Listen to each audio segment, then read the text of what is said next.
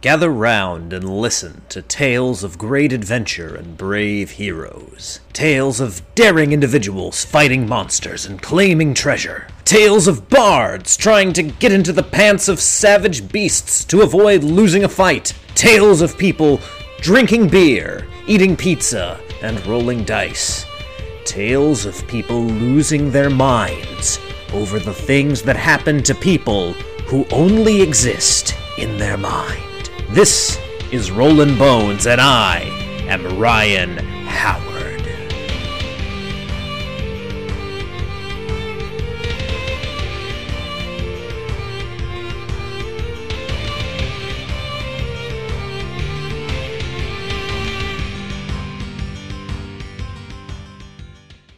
Hello, everyone, and welcome to Rollin' Bones with Ryan Howard, your source for the best in RPG interviews. I am the Drizzt Do'Urden of podcasting, Ryan Howard, and we've got a great one on tap for you today, ladies and gentlemen.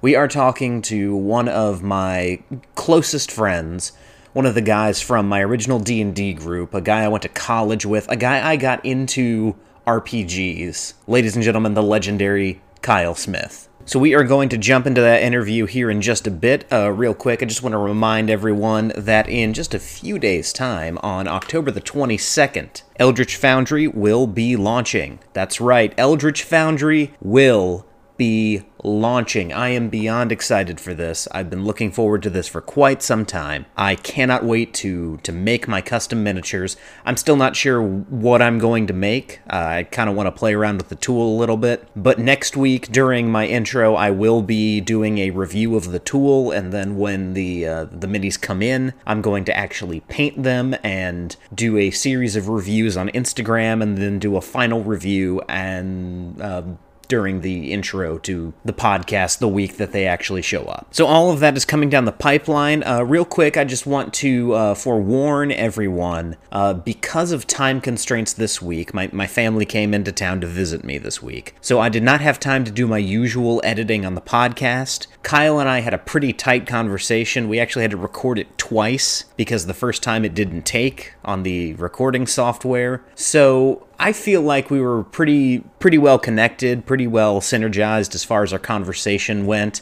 It's a really good conversation. It's just not going to be the same level of editing that you typically get on the show. Uh, just forewarning everyone. Uh, but the sound quality is good, and everything should be fine. And I think it's a really great episode. So, ladies and gentlemen, without further ado, welcome to Rollin' Bones, Kyle Smith. I hope you love it.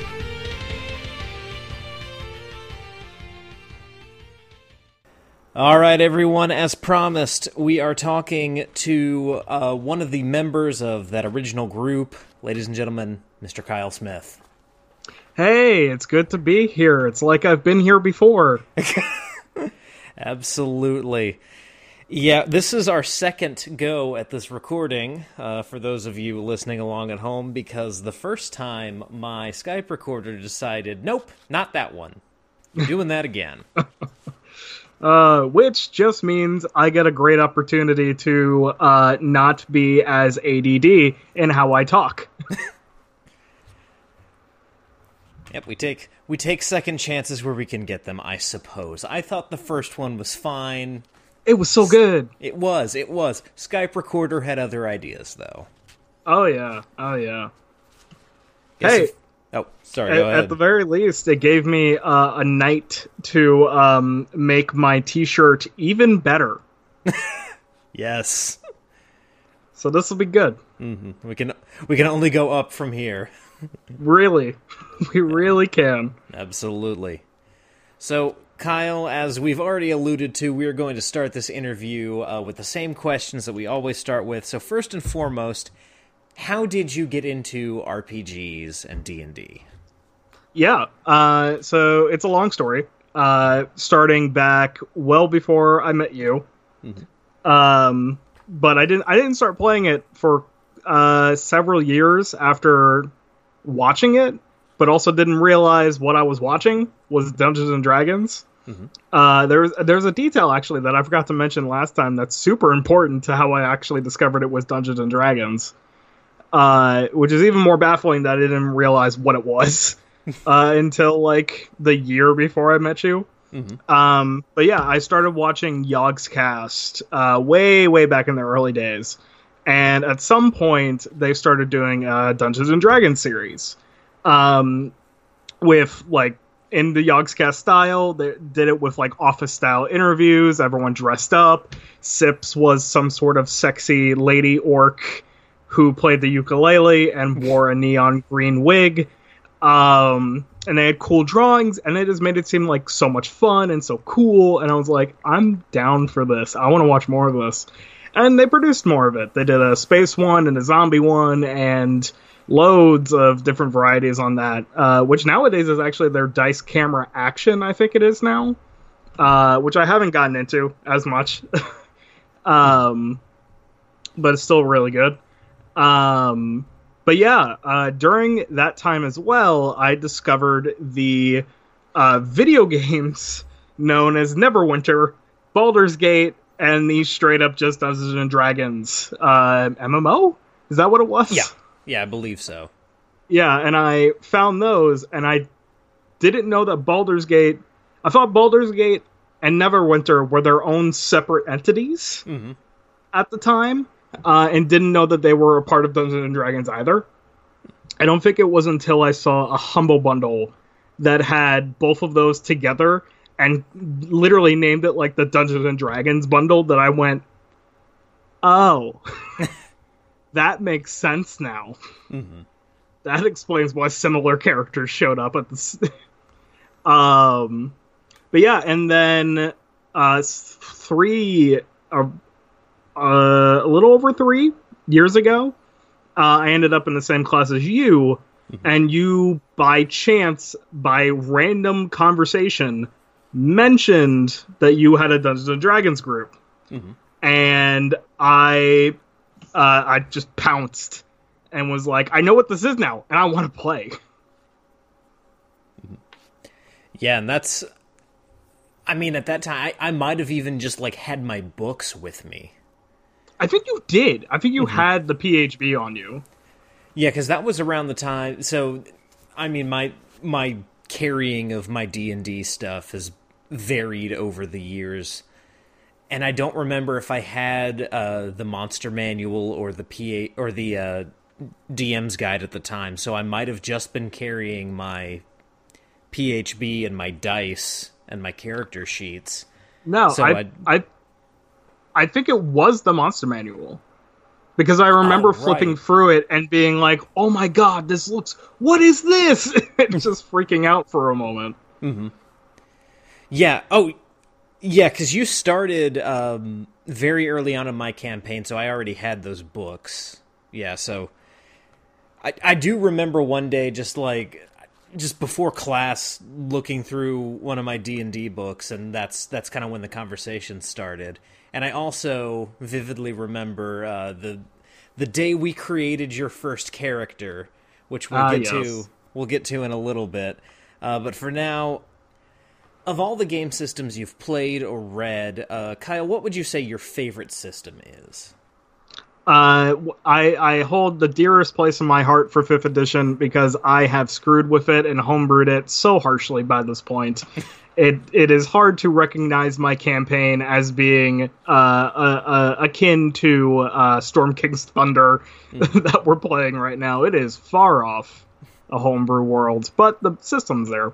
But uh, yeah, mutants and masterminds, man, it's so good uh, in the way you create characters, how you can get uh, your own uh, layer as a superhero, um, how how much you can do with that world because you can set it in so many different places. It has no restriction on what kind of time period it can be in or what kind of environment you can make it in. Like you can do super realistic, hyper um, Dark Knight style uh, campaign, or you could go full on uh, animated Batman Beyond uh, if you wanted to. Uh, and or World War II, or alternate World War II Wolfenstein, like we had with uh, your miniature campaign that we did. Yep. um it's it's a very broad system that works pretty well uh allows you to create things like vita uh, the Twitch streaming ripoff of D.Va, uh, who runs into battle halfway through uh, the combat and ask for Twitch donations uh, every couple of seconds or for every single action they do. Mm-hmm. Uh, it, it allows for a lot of comedy, for yep. sure. Yeah, that's one. Uh, that's one system that I definitely want to run more games in and and play in more games in. That that game that you mentioned, the World War II one, I, I honestly consider that one of my greatest failings as a dungeon master because sometimes campaigns when they end they end in a dramatic explosion of anger and frustration and this one just kind of fizzled out as as what? the different players just dropped out for their own reasons oh yeah we blinked one night and the campaign was over yep uh, so sad mm. definitely want to definitely want to run or play uh, probably play honestly because uh, I finally got a handle on how that system plays, and it's it's super nice. Mm. Definitely would love to play in it again. Yep. And for those of you who aren't familiar with Mutants and Masterminds, I will direct you to one of my earlier episodes where I interviewed the creator, Steve Kenson. Mm-hmm. That was a ton of fun getting inside his head and figuring out, yes, he is in fact a massive comics fan, as is conveyed. I couldn't tell. Yeah. I, I could I never I thought he was more of like a Shakespearean master, you know. Wherefore art thou, Captain America? Absolutely. And so now I guess we should discuss that session where we created that first character of yours. So Kyle, tell us about your It can't even character. be called a sec it could, can't even be called a session. like we planned we planned the time to meet in that in that uh that on campus uh, lunch area, and yet either I showed up late. I think I showed up a few minutes late because class ran late. Mm-hmm. And uh, amidst the screaming of ESPN on the televisions around us and the general chaos that that area always was, like mm-hmm. every single day. Oh yeah. Um, we like rushed to make Gebetto. Mm-hmm. I like walked in, you opened up your books and just went, "What class?" it, that's what it felt like uh, trying to create Gebetto. Mm-hmm. And I think we left like I, I, didn't write abilities down. I didn't write uh, ability score improvements. I didn't. I didn't even choose spells. We just got like the basics of the character done, and then I hightailed it out of there to class. yep, and so we we ended up with uh, a gnome bard in a world where gnomes didn't exist. Yep. Or were just extremely rare to the oh, point yeah. of and I I don't remember if I gave this detail, but Mo had it set up in his campaign world where gnomes were either completely they died off or maybe they didn't exist something like that. And so I was playing in the earlier version of Mo's campaign, a, a prequel to the world that Mo had set up, and Kyle brought in a gnome, and I was like, "All right, let's let's do this." And so, kind of on the fly, because gnomes weren't really a thing, I had all of our players at the table roll to see if they knew that gnomes existed. It was a history check, and some of them failed and thus began the never-ending running joke and i it it's still running today. It runs like freaking um uh forrest gump. It will never stop uh of the oh someone mentions a gnome. Oh gnomes don't exist. Every time. It's mm-hmm. mostly david too. Yep. he's the one to harp onto that stuff. Uh but oh man. Mm-hmm. Magic Fingers Timbers was just a character. it's I hmm. didn't know what I was doing with that guy until the last session. uh, and I'm I, am i am kind of sad. I'm sad that I didn't figure him out until the end, but I also was like in and out for the first year mm. uh, because I had uh, rehearsals for theater and classes that I was trying to keep track of. Mm. Um, I wish I had figured him out sooner. I really do. Um, it was actually it, the the way I finally figured out what the day I realized that I really liked Gebetto and started to play him better was the day that he almost died. and uh, you introduce the whole idea of every time you get a death saving throw, uh, death appears to you and like tries to speak to you as your loved ones, alive or dead. Mm-hmm. Uh, and when his dad showed up in death and was just like, "Hey, you failed me. You suck," I was like, "Oh boy, I feel things now." I, I'm Gebetto has a purpose, and mm-hmm. came back and made it all the way to the end where he decided to turn into a dragon and fly off to a new planet. Mm-hmm. I actually cannot take credit for that because that was the brainchild of Mo. That first oh. showed up in Mo's game.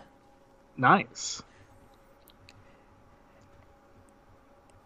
Because I, I think the first time Cromwell dropped, it was Death. So you guys will find this out when I bring Mo on the podcast. Mo is a very sassy individual. Mm, nah, could never tell. nah, he he's the most calm, most never never a day of sass from Mo. Mm-hmm. Not at all. And so Death was a bit of a wise ass. And so sometimes he would appear just as himself and taunt you. Sometimes he would appear as, as loved ones. And then at some point, Cromwell ended up with a breastplate that uh, let him automatically stabilize when he dropped and gave him uh, resistance to necrotic damage. And so at that point, every time I dropped, Mo went, Death's not speaking to you. oh, that's great. Oh, that's so great. Actually, he's dead. Anyways, we'll get to that later. yeah.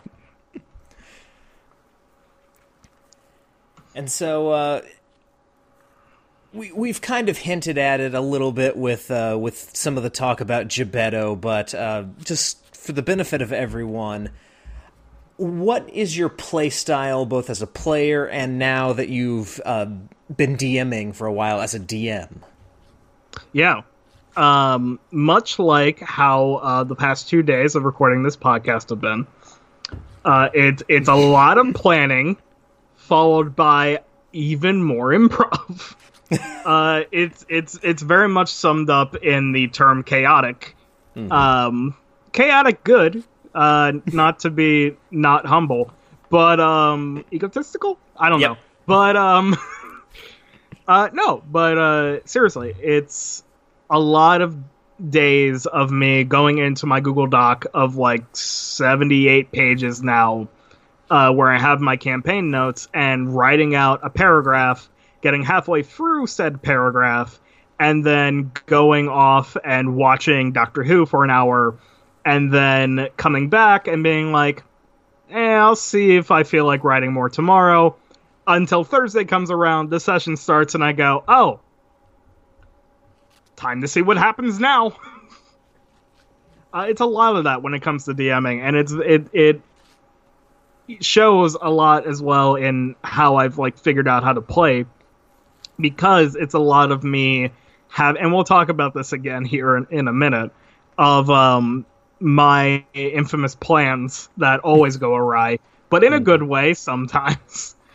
Um where I just kind of run into things and say, I don't know if this will work. I have an 85% chance that this won't work, but that that like 15% is looking mighty fine to me. Um so I just kind of run into it and see if it works, see if it sticks, and if it does, great. If it doesn't, and I've lived, then I live to uh, run into a new chaotic plan. Um, but I have been getting better as well at like sitting down, forcing myself to come up with a plan. I've done it a lot in Ashley's campaign now where I will just stop the conversation that I can see is going nowhere and just lay down the line and be like, okay, step one, let's do this. Step two, then we do this. Step three, profit. and we'll see where it goes from there because I haven't seen any results yet. awesome. Now, over the years, we've had several great RPG memories, and you've had several with your groups. If you had to pick one or one or two, what what would you say is your fondest RPG memory? Yeah, uh, uh, they're still the same from what I had said before. Um, the one heartfelt and the one too stupid to be like good, but was hilarious all the same. um, and the heartfelt one comes from my group, um, where uh, my uh, my uh, absolute best friend in the world, who was also my roommate for a year, um, was moving out, was moving away, uh, and I, I was too, but she was moving out first, uh, just for you know financial reasons, and she's a part of the D&D group. She's the she's actually the reason we have a D&D group because she's the one who came to me uh, during um, during a rehearsal and was just like, "Hey, I hear you play D&D. I've been watching Critical Role. Can we play D&D?" and it just kind of blew up from there. Um, and I'm so happy it did. Um, yeah, we had her last session in person with us and they were in the Citadel, which is sort of this massive. Uh, I explained it to them as a city that uh, is pretty much as long as the Panhandle of Florida, just an incomprehensibly large city um, that they were in, and they were, you know, it was the culmination of their like past several months of questing, questing, trying to get different leaders from the continent together uh, all in the Citadel so they could meet about the Dragon Cult problem that's going on. And they finally got everyone together, got to the tower, got upstairs, had the meeting, and the leader of the city turned out to be a Fae, a very powerful Archfey, um, who, uh, as he was about to, uh, he, he heard of Bahamut and he doesn't have the best relationship with Bahamut, so he stopped time. Uh, to think. However, the party is friends with Odin, uh, who frequently communicates with them, but usually chooses not to intervene, even though he knows what the future holds. Um, and he the the moment it started was when I lifted up my cane because I have several of those now. You can see two of them behind me. Mm-hmm. Um, and I lifted up the cane and pointed to the two ravens that I have, the two raven statues, which I always point to when Odin shows up. And they went from sitting still, listening intently, to just like bouncing up and down and freaking out and being like, "No way, no, yes, Odin," because it'd been a while. Uh, and when he finally like they calmed down, and I said, "Odin says to you, you'll thank me later for this." They went sh- off faced, and then I said, "Time stops." They see the Archfey reveal himself as the Archfey. He gets pissed and says, "I'll see you whenever you end up." And they freaked out, and then yeah, they got sent back in time, and that's where they are now. And they said it was just like the best possible session to like have at that moment. It, it felt so nice and like so awesome uh, to hear how much they loved it uh, and how like amazed they were about what had happened. Um, and the really bad but hilarious one has been talked about multiple times mm-hmm. because we can't stop talking about it. Absolutely, because it's just it's just that good. Mm-hmm. Uh, was the was the final session of Mo's campaign where half the party turned evil and in particular, my character Bruce Wormain, Bruce Wayne. Did I mention that I created his backup character and his back my backup character for Bruce Wormain was his father, Tumas Wormain.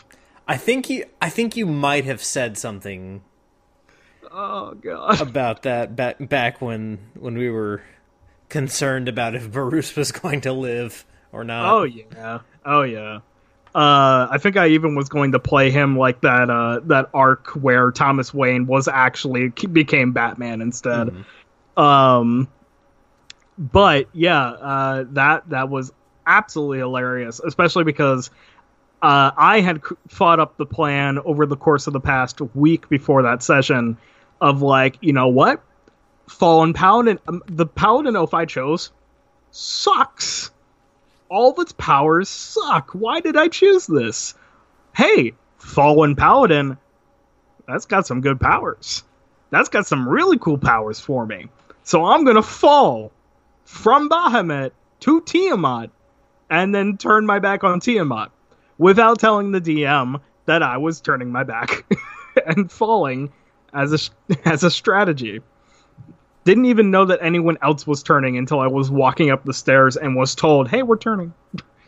hey, I'm gonna go. I'm gonna go become a lich, but I'm gonna wear my phylactery around my neck. Many bad plans were made that night. Every single plan was terrible, especially yep. because all of you guys were the DPS of the group. Yes. And got better initiative rolls than us. Yep. Good old Unearthed Arcana Ranger with the advantage on initiative. oh, yeah. I think Bruce died before he could actually do anything. no, all I got, all I got on my turn was going, my plan didn't work, and then I was shot dead.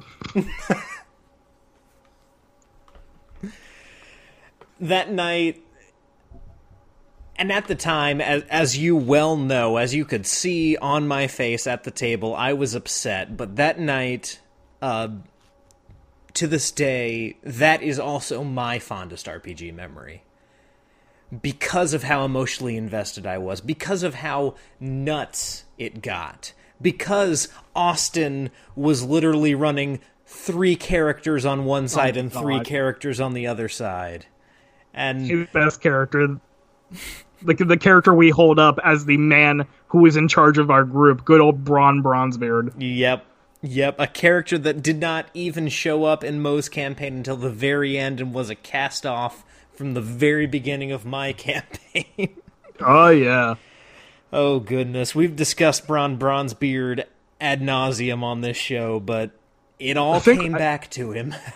Oh yeah, oh yeah, and it continues to come back to him too. I mean, our mm-hmm. our chat on online is called the Bron Bronzebeard Lantern Company, for goodness sake. And now that um, uh, Acquisitions Incorporated is a thing. We're even thinking of having Austin run a Braun Bronzebeard campaign where yeah. we all work at Braun Bronzebeard Lantern Company. We've taken it to an extreme. Mm-hmm. Uh, we even thought be... about getting. We even thought about getting jackets for goodness sake. That Acquisitions Incorporated campaign would be awesome. Oh yeah. He even opened up the book for the first time and it talked about lantern companies. Not even kidding. He opened it up to a page that talked about lantern companies. oh goodness. So, unfortunately, though we've been riding high on these uh, these good RPG memories, we unfortunately have to bring things back down uh, because in this world of D and D, we have a uh, a certain type of player, a player who whether he thinks he's trying to win D&D or he's a rules lawyer, he, he just makes the game worse for everyone. And we call him that guy. So, Kyle, what is your that guy story? My that guy is that girl. Um, and uh, one of the players who uh, joined my campaign after having a film class with him and discovering again a similar like, hey, you play D and D, I play D and D, um, situation. Mm-hmm. Um, he joined, uh, dropped out because of work, and he might be coming back at some point. Uh, I caught his interest with where his character is, so I I hope he will come back at some point.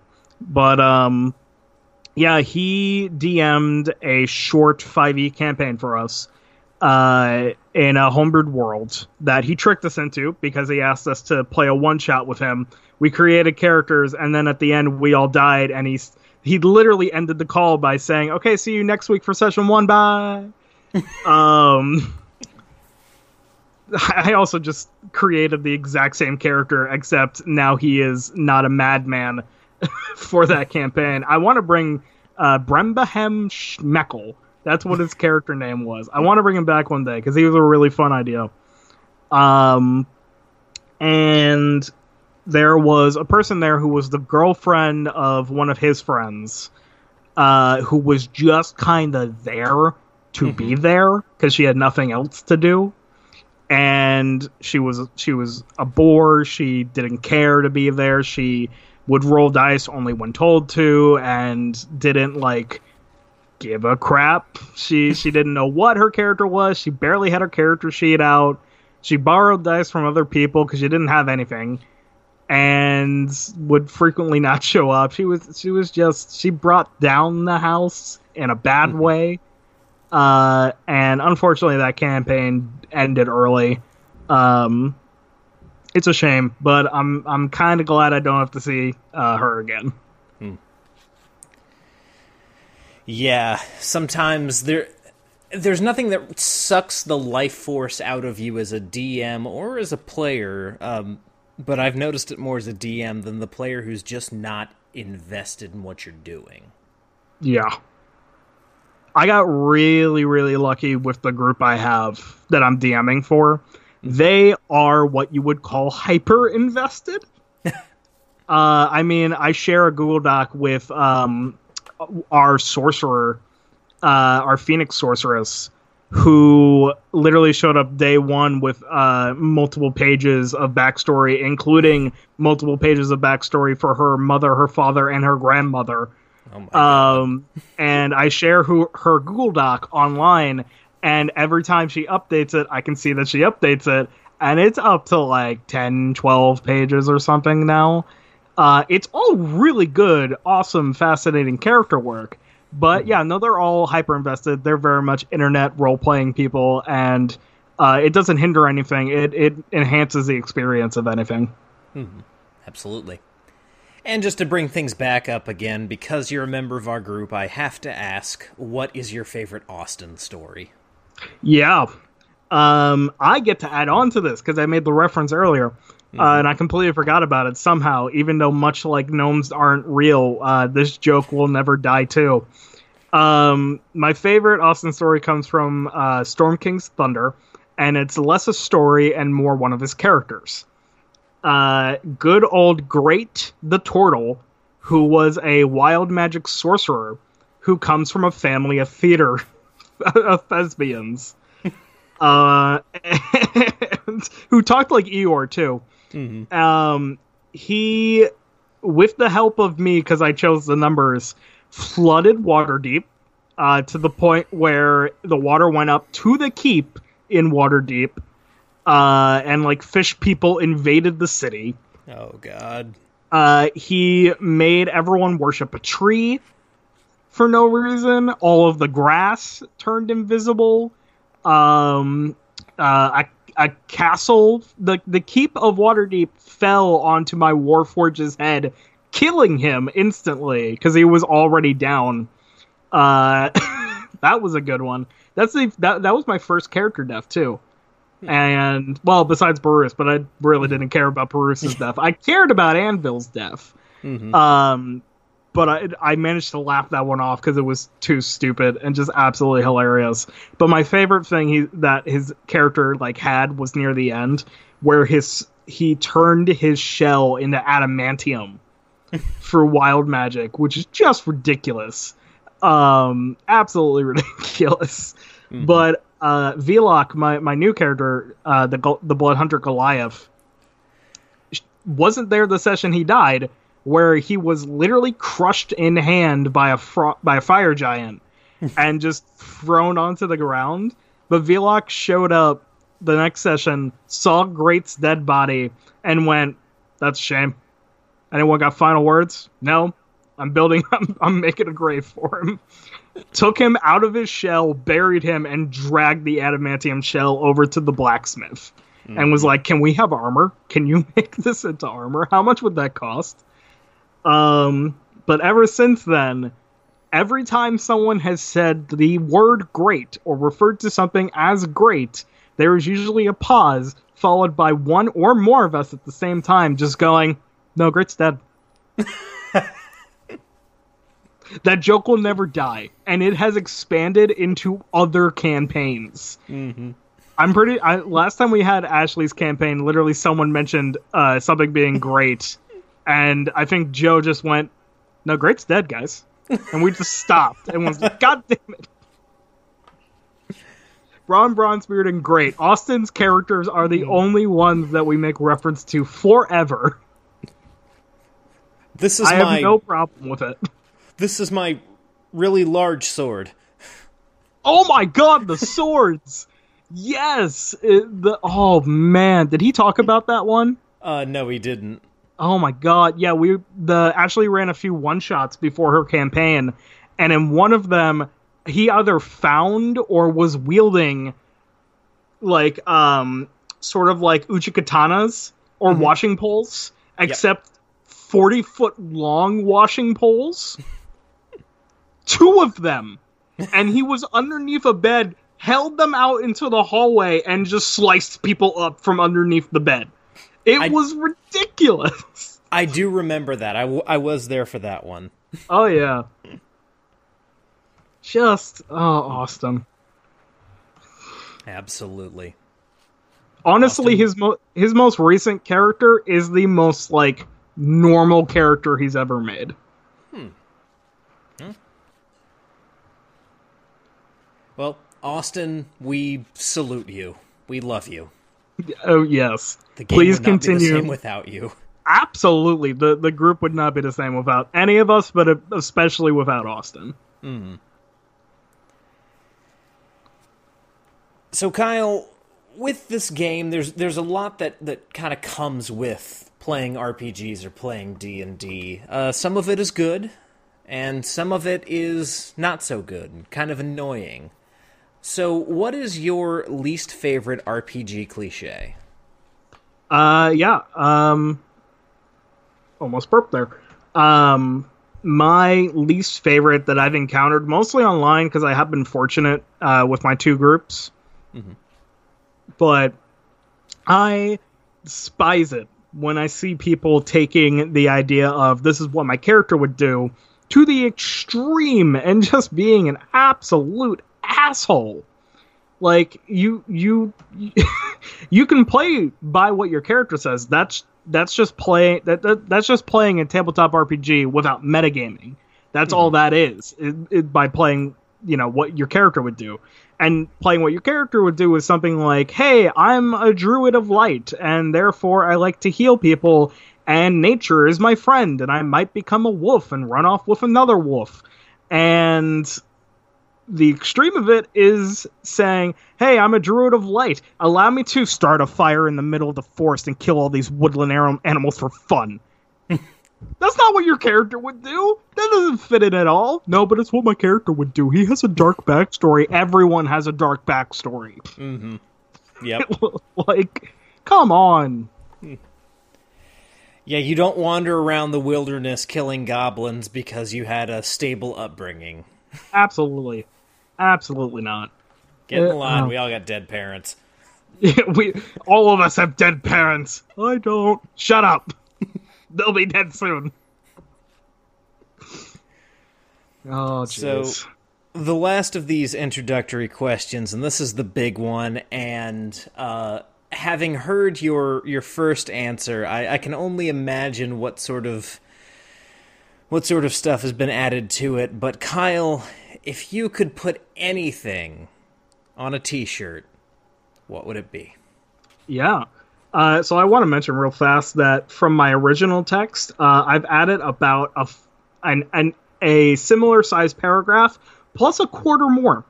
Oh God! Uh, in addition, uh, it just got worse. Uh, but yeah, what I what I set out to do because you've had some cool designs, some out of the box hmm. designs, some funny designs. I went for a design that is so bad that I would unironically love it and wear it all the time. Mm-hmm. So this is my T-shirt that I want made and need it now. I will buy like five copies. Mm-hmm. a plain black T-shirt.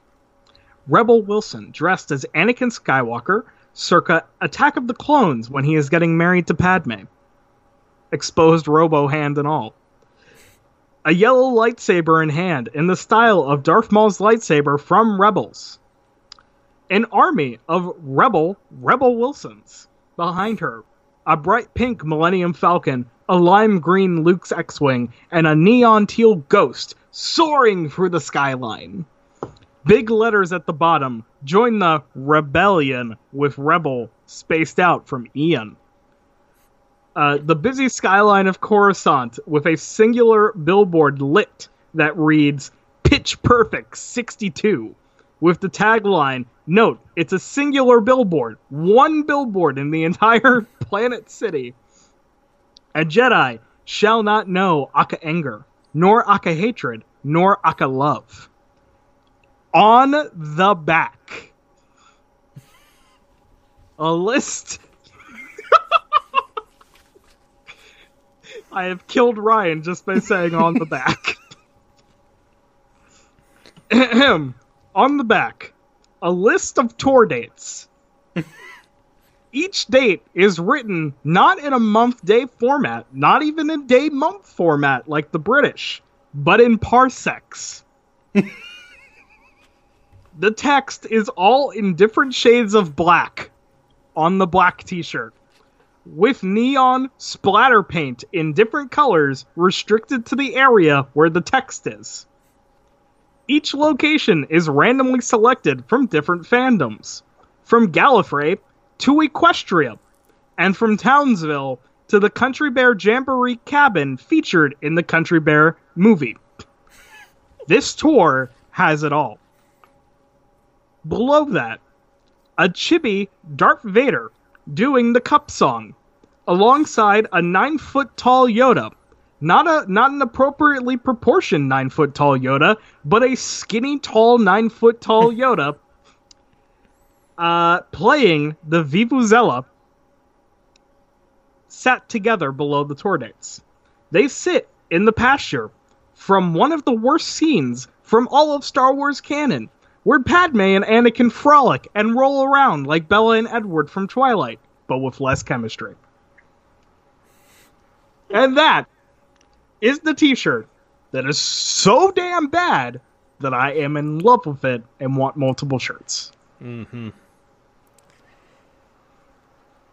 I can only think of one thing to add to that to just make everything worse. And I'm afraid it might actually kill the ironic, unironic appeal of the shirt, but I feel like at least one of the Rebel Wilsons should be flossing. no, that would make me truly hate it. That would make me truly hate it. If you put a dab or a floss in there, I will mm-hmm. shoot you. Um, now, if they were all doing the Carlton, there we go. That's then better. you got me. Yep. All right. So with with the Star Wars conversation already thrown out there, I, I think we should go ahead and, and jump into some of the uh, the Star Wars conversation uh, that we have to have since both of us are, are massive Star Wars fans. Massive doesn't even begin to like encompass it. Mm-hmm. So we unfortunately only got to play a single Star Wars one shot using uh, Saga Edition. Have you had the chance to look over any other Star Wars uh, game systems or, or, check any of them out? Uh, only really by watching. Uh, I have like skimmed through a few uh, in uh, the local game store because mm-hmm. um, they literally just have a section for Star Wars RPGs. Um, and yeah, I I haven't looked into them in depth, and I do need to because I would love to go back to doing that again because that mm-hmm. session was great. Uh, playing a Mon Calamari pilot uh, was just really fun. Mm-hmm. Um, and the that that system wasn't terrible either, uh, especially because I don't think any of us were Jedi, but it just felt right. Mm-hmm. Uh, it, it, it didn't feel like we were uh, moving away uh, too much from canon. Um, and the, the, the vehicles were great. The the style of it was fantastic. It was it was really well done RPG. Yeah. Yeah, and for those of you who are also Star Wars nerds, I'll go ahead and tell you it was set uh, during the kind of new Jedi Academy era where uh, Luke Skywalker and Kyle Katarn are uh, dealing with the Reborn and the Disciples of Ragnos, and actually set between Jedi Outcast and Jedi Academy. Um, and it was built around a uh, basically a speeder bike race on the planet of Nar Shaddaa. Yep. I finally got to meet Kyle Katarn as well because I started playing Jedi Academy. Because mm-hmm. uh, I'd never read anything with him in it because I tend to avoid media that has Kyle in it, um, for obvious reasons. Mm-hmm. Um, but yeah, no, it's it's interesting character. I do wish we could return to that time period and play the rest of that mm-hmm. uh, session as a campaign because it's very interesting. And Nar Shaddaa, I just want to explore all of Nar Shaddaa. Mm-hmm. yeah, it's like it's like Coruscant but sleazier. That's exactly what it is. I, I mean, that's what happens when you give uh, Hutts control of an entire planet. Mm-hmm. But yeah, that thinking about that that camp that not campaign that one shot and uh, just some of the ideas that I've had, I, I really do someday want to run another Star Wars game. And the idea that I that I keep coming back to that we discussed a little bit in the first episode, um, and this is probably a lot of the Dark Sun stuff that I've been reading. But what if there was a legitimate full on collapse of basically the entire infrastructure of the Star Wars world. No Jedi Order, no Sith, no Empire, no Rebellion. Everything just somehow falls down. Uh, maybe even, and, and you actually brought this up, maybe even extremely limited to no space travel. Absolutely. That that would cripple the economy. It would cripple travel it, it would just ruin the Star Wars universe if you can't get between planet to planet. Absolutely.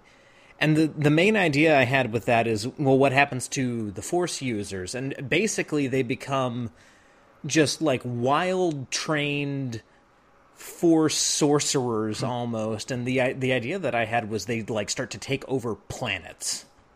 Oh yeah. It, it is such a good idea and I want to play it so bad. mm-hmm. Yeah, it, it'd basically be like Star Wars meets Dark Sun. Oh yeah, absolutely. I am always down for that. Mm-hmm. And then you brought up a very interesting thing as well about a time period that really no one. I don't even think there's any novels out there that have explored. Uh, there is period. nothing. It it it after Kotor two to uh, episode one. There is just nothing. There's like a surprising amount before KOTOR 1 that has been written, but nothing after like KOTOR 2 to uh, the modern Star Wars timeline. Hmm. Yeah, that. I mean, that would definitely be an interesting time period because, as we discussed, you go from the Sith are an entire race, an entire people group with their own planet, their own ecosystem and everything to there's two. Yeah. Yeah. Even like other things around the world, um, like how, um, like how on Tatooine the, um, oh god, where the, the Sand People go from this massive tribe with like walled with this giant camp that's got walls and infrastructure to being a couple guys ambushing Luke Yep. uh, it and um, how uh, somehow the ships stay the same, like similar designs. Because in KOTOR one, the Sith use the Republic ships, and the no, the Sith use what go on to be the Rebel ships, and the Republic is using what goes on to be the Empire ships, uh, which they still use in Episode one, two, and three. But um, yeah, there's just so much that like stays the same it is so curious. Very little changes. Mm. Very very little changes. So it, it is fascinating to figure out what was going on. Absolutely. So, in addition to to playing, you have now been DMing for couple years now. Uh, over a year, almost a year and a half. Gotcha, gotcha. So, talk a little bit about kind of your your journey to uh, going from player to becoming a DM, and now even wanting to DM for our group. Yeah, um, it's around the same time I got into it was the same time I was thinking of DMing it. Uh, it just kind of everything about D and D in my life started about three years ago, and it has changed my life for the better. Completely and totally changed my life for the better. Uh, yeah, uh, we were doing a theater production of a play called um, "She Kills Monsters," which is a, a decent play, really cool concept. Uh, it just needs, you know, it needs another act to really feel like good and feel like it has a good conclusion. But the entire play is about um, a older sister whose younger sister dies, um, I think from suicide, uh, who she never really connected with, and she tries to like get into her head and figure out what kind of person she was because she never knew her really. Uh, and she, the the younger sister, wrote like DM'd and created her own homebrew world. It's set during like the 80s as well, so it's like second edition. Uh, D and D is what they're using, and the play just kind of goes through her journey of discovering her sister and uh, different interesting facts about her that she never knew, like how her sister was gay uh, and how she dealt with that during her life, um, how she viewed the few friends that she had. Uh, and uh, a lot of the play takes place inside of the D&D world. Like she actually interacts with the characters who are being DM'd for her by a local game store person who knew her younger sister. Uh, that's the character I played. His name was Chuck, and he was just me. uh, I kid you not, he was just me. I did not act during that play. I just read words that I would say anyways. mm-hmm. um, but no, it was a good play, and that's um, that's the spot where I truly felt I needed to play D and D, especially because I was the only person in that play who had any experience in what D and D was besides the director. And I thought of the idea of, hey, why don't I create a, a small one shot or campaign for the people who are playing all of the the characters who are playing D and D, and run it for them. So I did.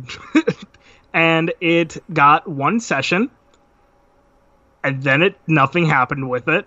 And then a year later uh, sarah came up to me and was like hey i want to play d&d can we play d&d and i said i'm gonna dust off this w-. no. Wow high memories. I haven't seen you in a while. Um no i was still at the time making a map for that campaign because I still had hope that they were going to play. And th- that's when Sarah came up, asked what it was, and I explained it was for D and she said, "Oh, that's cool. I'd love to play." Then about half a year later is when she finally said, uh, "Let's let's do a campaign," because it had fallen apart at that point. Uh, and she was like, "Yeah, I want to I want to do this. I got some people. Let's get this going."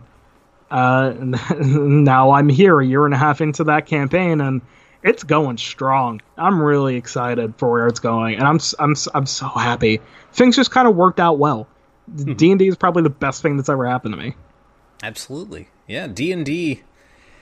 I mean, D and D in many ways got me through college. Um, yes, you, you you knew me back then. I was I was not in a particularly great place in my life. Um, throughout most of college, but D and D was one of the one of the two things that really kind of kept me going in those years, and it's sometimes you sit at the table and you're just like thinking about this this is this is kind of stupid. Why why do i do this every week? But then sometimes you just get to the house or the store or you get online to to play your campaign and you just think to yourself, I need this. I need this right now, or I'm just going to die. Yes. Oh my God, yes.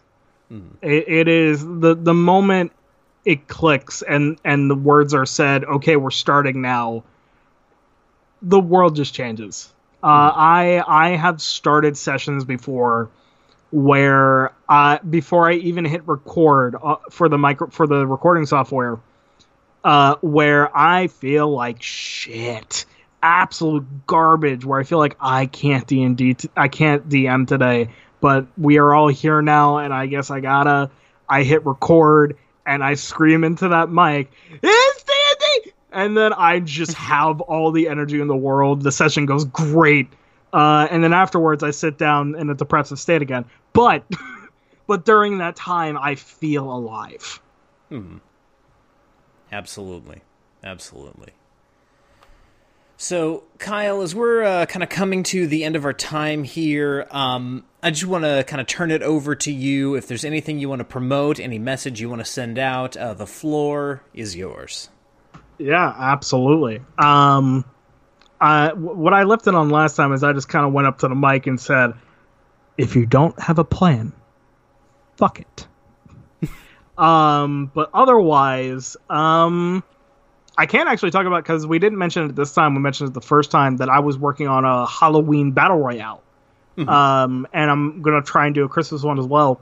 But I'm gonna try and turn that Halloween battle royale into an actual RPG system that's classic horror themed and uh, you know traditional Halloween uh, traditions. Yeah, um, mm-hmm. Sort of this interesting trick or treat campaign or uh, system that I'm kind of hyped for.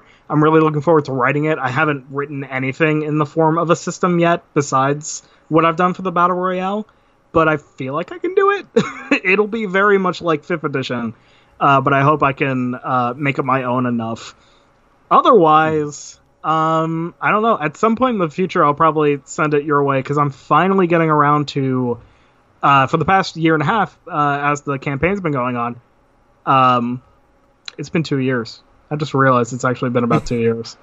Oh God. Um, but yeah, uh, uh, several months in after um, Mary joined, we started recording our sessions um, because I had the idea of I wanted to upload this because I feel really proud of this campaign. You guys are awesome. My my group is great. We have lots of hilarious moments, but also a lot of like actually down to earth like emotional moments. And I was really proud of it, and I wanted to kind of just put it out there in the world. I don't care what happens to it, but I just want to share it with people. Mm-hmm. Um, but I'm finally getting around to f- actually editing those down, so I'll be uploading them at some point uh, within the next few months, and I'll probably throw it at you if I finally get them up. Absolutely, definitely. Yeah, we'll throw you some promotion. Absolutely. Gotcha.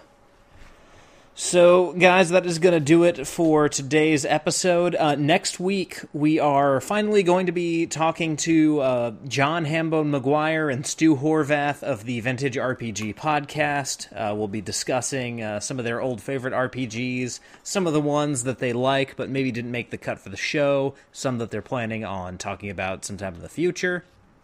Uh, but until then, um, everyone have fun in your D&D sessions and uh, until next time farewell